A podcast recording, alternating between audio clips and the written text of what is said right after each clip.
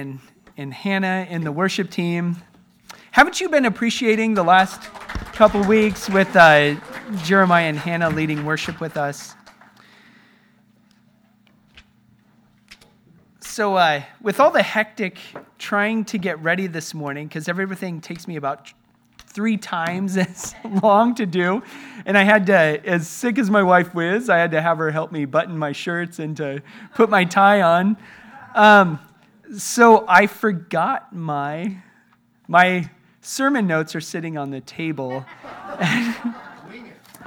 so that's what I'm going to do. So, so this week, our Haftarah was from 1 Kings 18, in which we encounter the situations uh, of the prophets of Baal with uh, Eliyahu, right?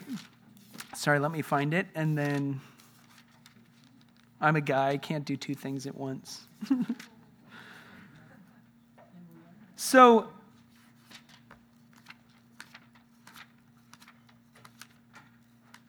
sorry, I should have been ready for this. Usually I have my notes in exactly where I need to flip to open to. So, um, anyway, it's, so it's 1 Kings 18. I was looking for the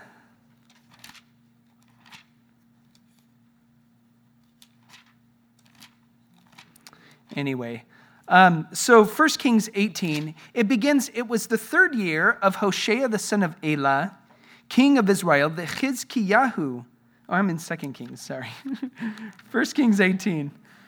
Uh, so a long time had passed. Then in the third year, the word of Adonai came to Eliyahu Go and present yourself to Achav, and I will send rain down on the land. When Eliyahu went to present himself to Achav, the famine in Shomron had become severe, and Achav called Obadiah, who was in charge of the palace. Now, Obadiah greatly revered Adonai. For example, when Jezebel was murdering Adonai's prophets, Obadiah took a hundred prophets and hid them in two caves, fifty in each, and supplied them with food and water. And Achav said to Obadiah, Go throughout the land and check all of the springs and wadis Maybe we can find grass somewhere so that we can keep the horses and mules alive and not lose all the animals. So they divided between them the territory to be visited, and Achav went one way by himself, and Obadiah went another way by himself. So that's how this passage in 1 Kings 18 is introduced. We're introduced to this king of Israel called Achav, right? Ahab, Achav, the son of Omri.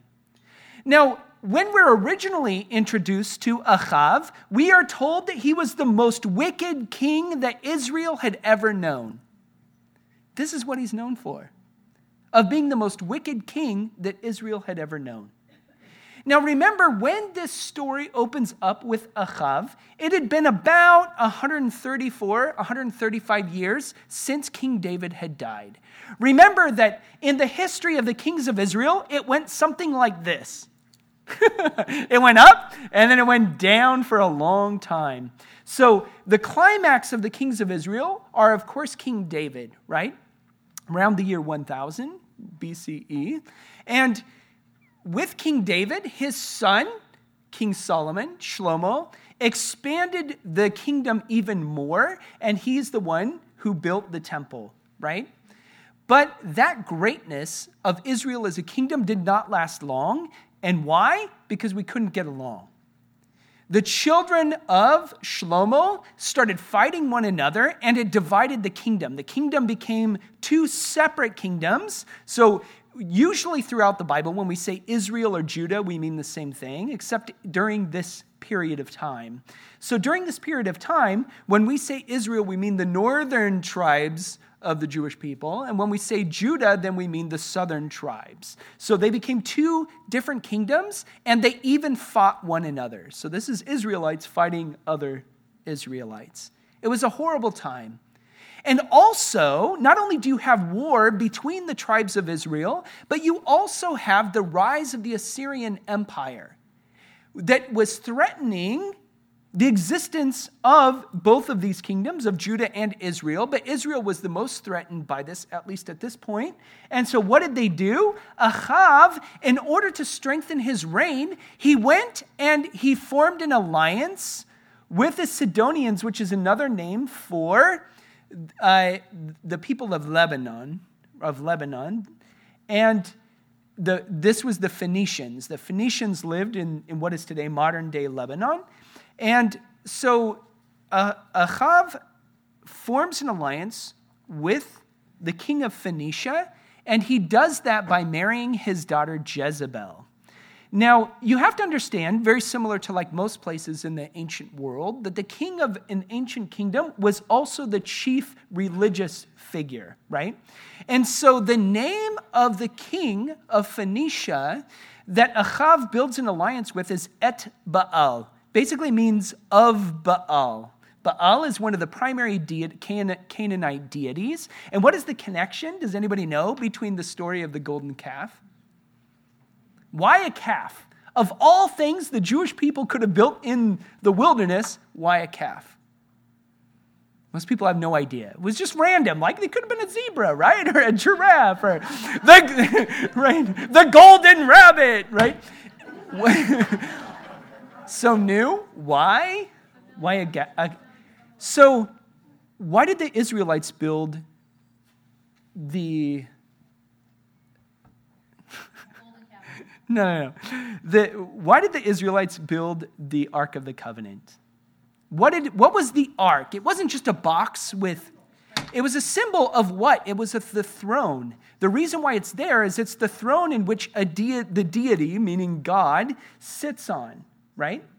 It's the mercy seat, is one of the names that it's called. And whenever you see, often in the ancient Near East, palaces, you always have the throne, and then around it are these huge cherubim, these angels who guard the throne. And so the angels there form, you know, the guardians of the seat in which God is supposed to, it's the representation of the throne in which God sits on.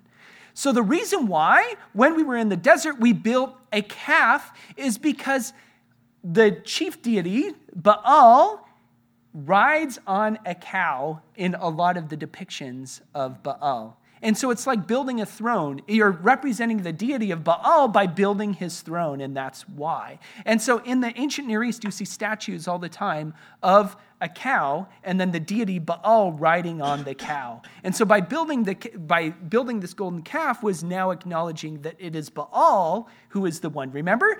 Behold, this is your God who brought you out of the land of Israel. And what a slap in the face this was to God. And this is why the punishment is so severe, because how did the Ten Commandments begin? At least according to the Jewish counting. Anochi Adonai, I am the Lord your God who brought you out of the land of Egypt. During Pesach, we often say that it wasn't by an angel, right? It wasn't by a seraph. It was by the hand of God that we were delivered from Egypt. And by the God, we mean no other gods but Adonai. And so when Achav formed this alliance with Et Baal, he married his daughter Jezebel, who was bad news. And why was she bad news? Because she was raised steeped in the religion of the worship of Baal, and Baal's wife, his counterpart, which is Asherah. Asherah, and there are different names, Ishtar, Ashtarte, uh, that she is known by. Uh, the Asherah was the chief fertility goddess in the ancient Near East.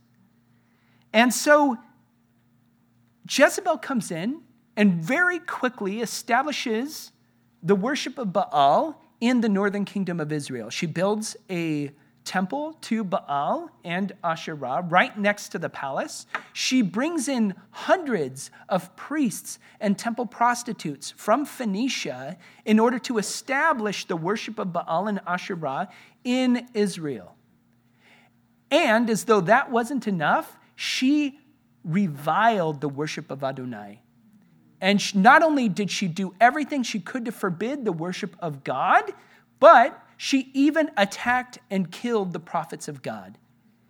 To the point where it says Ovadiah, who was one of the faithful servants who still worshiped the Lord God of Israel, that he worked in the palace and he was able to hide a hundred of the remaining prophets in a cave. Now, there was one guy who was a prophet who was a huge nudge to Jezebel and Achav. And who is that? Eliyahu, Elijah. So much so that he was such a huge problem for them that when he goes to Achav, it says in verse 20, Uh, let me back up to verse 16. So Ovadia went and found Achav and told him, and Achav went to meet Eliyahu. When Achav saw Eliyahu, Achav said to him, Is it really you, you troubler of Israel? And he answered, I haven't troubled Israel. You have. You and your father's house by abandoning Adonai's mitzvot and following the Baalim.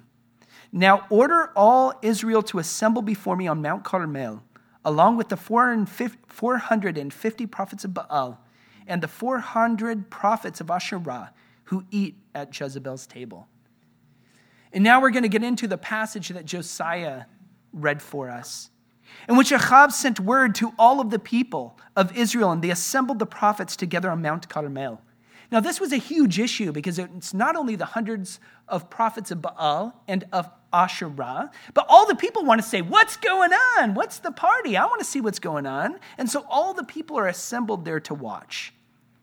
And Eliyahu stepped forward before all of the people and said, How long are you going to jump back and forth between two positions? If Adonai is God, follow him. But if Baal is God, follow him. When I was preparing this morning, my actual notes, which I don't have, I was so convicted of this. Like, what kind of faith that Eliyahu had that he was not only willing to put a test before God, but do it in front of hundreds of people? That he was so convinced that God would answer that he doesn't even waver. He tells the people, Why are you jumping be- between two opinions? If God is God, follow him. And if Baal is the true God, then follow him. Fine. Whichever one is the true God, do whatever you want. And the people answered him, and the people answered him not a word. Then Eliyahu said to the people, I, I alone am the only prophet of Adonai who is left, while Baal's prophets number 450. Technically, there are another hundred, but we won't go there, right? he's saying, at least the one who's willing to go before everybody, he's the only one left willing to like put his neck on the line. And he says, Let them give us two young bulls, and they can choose the bull they want for themselves. Then they let then they uh, then let them cut it in pieces and lay it on the, the wood, but put no fire on it. I will prepare the other bowl, lay it on the wood, and put no fire on it. Then you call on the name of your God, and I will call on the name of Adonai. And the God who answers with fire, let him be God. And all the people answered, Good idea. Let's do it. this is fascinating story when you think about it. Then Eliyahu said to the prophets of Baal, Choose one bull for yourselves and prepare it first, because you are meant, because there are many of you. Then call on the name of your God, but put no fire on it. They took the bull that was given to them, prepared it, and called on the name of Baal from morning until noon. Baal, answer us! But no voice was heard. And no one answered, as they jumped around on the altar that they had made. And around noon, Eliyahu began ridiculing them. Shout louder. After all, he's a god, isn't he? Maybe he's daydreaming. In this version, it says he's on the potty. Some says relieving himself, which is what it actually says in Hebrew. Perhaps he's sitting on the toilet and he can't hear you. People say that there's no humor in the Bible. There's actually so much humor in the Bible. Or he's away on a trip he's on vacation. Maybe he's asleep and you have to wake him up. Think about this. This is Eliyahu. It's like after a while, this trash talk is starting to get on the nerves of all the, Baal, the prophets of Baalim, right? He's like, come on, wake up your deity. What's the problem? So they shouted even louder and they slashed themselves with swords and knives, as their custom was. until blood gushed out all over them. By now it was afternoon, and they went on ranting and raving until it was time for the evening offering. But no voice came, and no one answered, and no one paid attention. When they say no one, it's not the people they're talking about. There was no God to answer. At least their God wasn't there to answer. Then Eliyahu said to the people, Come here to me. All the people came to him, and he said about preparing the altar of Adonai. He took 12 stones. So he set about repairing the altar of Adonai that had been broken down. Eliyahu took 12 stones, in keeping with the number of the tribes of the sons of Yaakov, to whom the word of Adonai came, saying, Your, num- your name is to be Israel. With the stones he built an altar in the name of Adonai. He, then he dug a trench around the altar large enough for half a bushel of grain. He arranged the wood, cut up the bowl, and laid it on the wood. And then he said, Fill four pots with water and pour it on the burnt offering and on the wood. And they did it.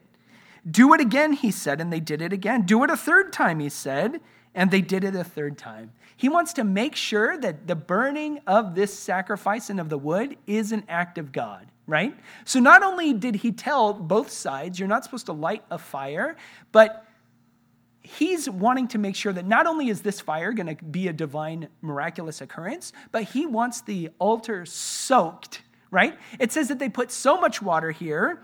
By now, the water was flowing around the altar and it filled the trench. There's so much water here that normally, if they were trying to light the fire, it wouldn't light.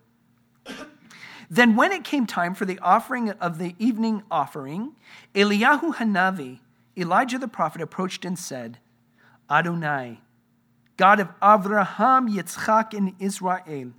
Let it be known today that you are God in Israel, and that I am your servant, and that I have done all of these things at your word. Hear me, Adonai. Hear me so that this people may know that you, Adonai, are God, and then and that you are turning their hearts back to you. Then the fire of Adonai fell, and it consumed the burnt offering, the wood, and the stones, and the dust. Can you imagine that? It didn't just consume the offering, it consumed even the stone.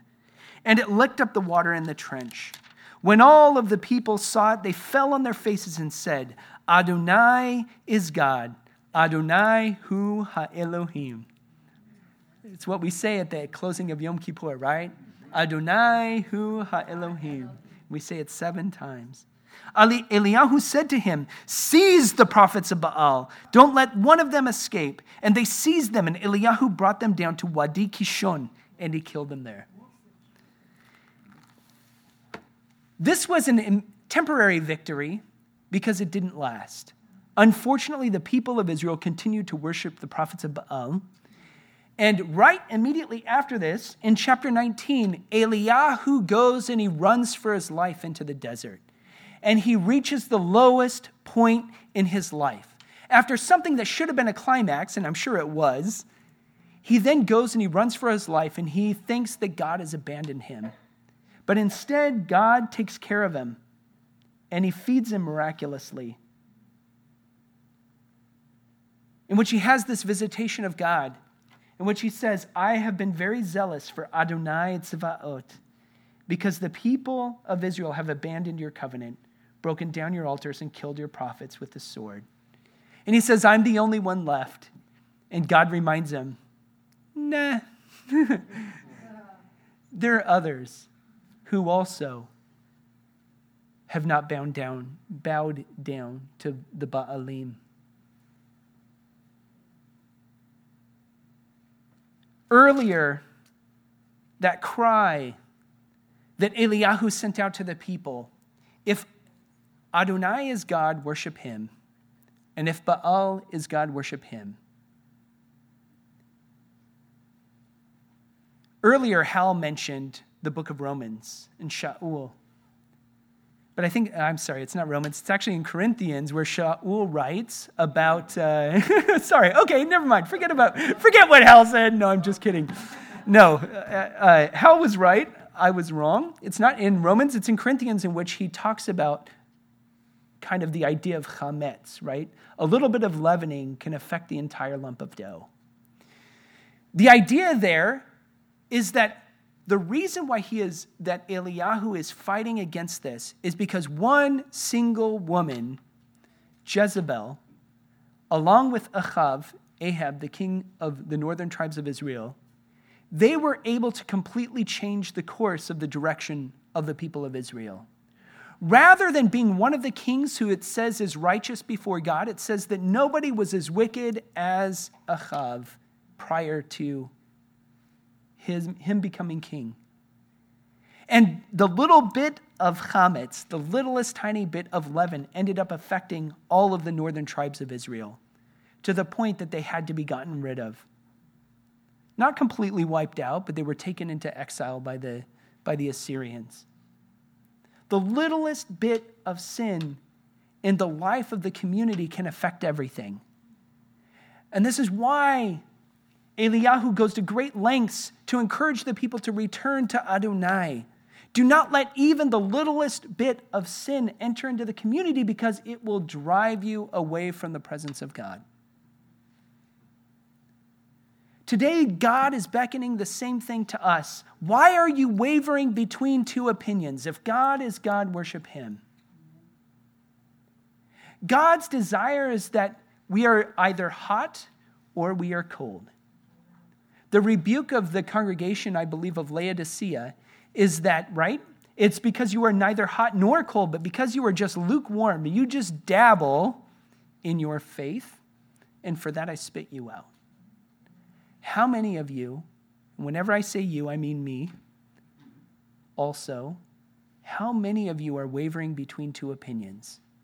If God is God, worship him, or if Baal is God, worship him. That same message that Eliyahu spoke out, and that same warning of the community of Laodicea is the same one that goes out to us. I so wish that you were hot or cold, but because you, you are lukewarm, I spit you out. God wants us to be on fire. God wants us to really be serving not only one another, because remember, we just went through the letters of John. And one of the instructions of John, not in the letters, but in his gospel, is that they will know that you are my disciples by the love that you have for one another. We not only need to be loving one another, but loving the world around us and bringing them closer to Hashem. This is what we have been put on this earth for. It's why we serve a good father and why he wants to, for us to go deeper in our relationship with him and one another. This morning, I pray that we would really, really take on the warning of Eliyahu to not let ourselves become lukewarm, to really serve God, to serve one another, to prepare the world for the return of Mashiach. Because that's what we've been put on this earth to do to love God, to love one another. If you've been living a life that is lukewarm, if you've kind of let your commitments sort of slide a little bit. It happens to us all. We all have seasons. But it's time to make a commitment to come back. To not just dabble, but to be on fire. To really make a commitment to connect with God, to reconnect with God, to be delving in the words of Scripture to let God speak to us and beckon to us and call us back. To be servants, not only evdim of servants of God, but servants of one another. So that together we can change the world. Avinu Malkeinu, our Father and our King. Anachnu ohavim We love you so much, God, and we pray that you would move within us today that we would really hear your words. That it's time to make a choice between two opinions. We either serve you or we serve whatever else we want. God, I don't want to serve everything else. I want to serve you. And I pray that we would be a place, that Beth Emunah would be a lighthouse in the midst of storms, in the midst of waves and chaos and darkness, that we would be that beacon of hope that people are able to see, a beacon of love, a beacon of mercy, of blessing, of an encouragement a place where those who are in bondage are set free, those who are sick are healed. Let us demonstrate our love for one another as a sign to the world that you truly are God and we are your followers. Bless us, our Father, all of us as one, by the light of your countenance. We pray all of this in the name of Yeshua. Amen. So please rise as we seal everything that God is doing within us today with the words of the Aleinu.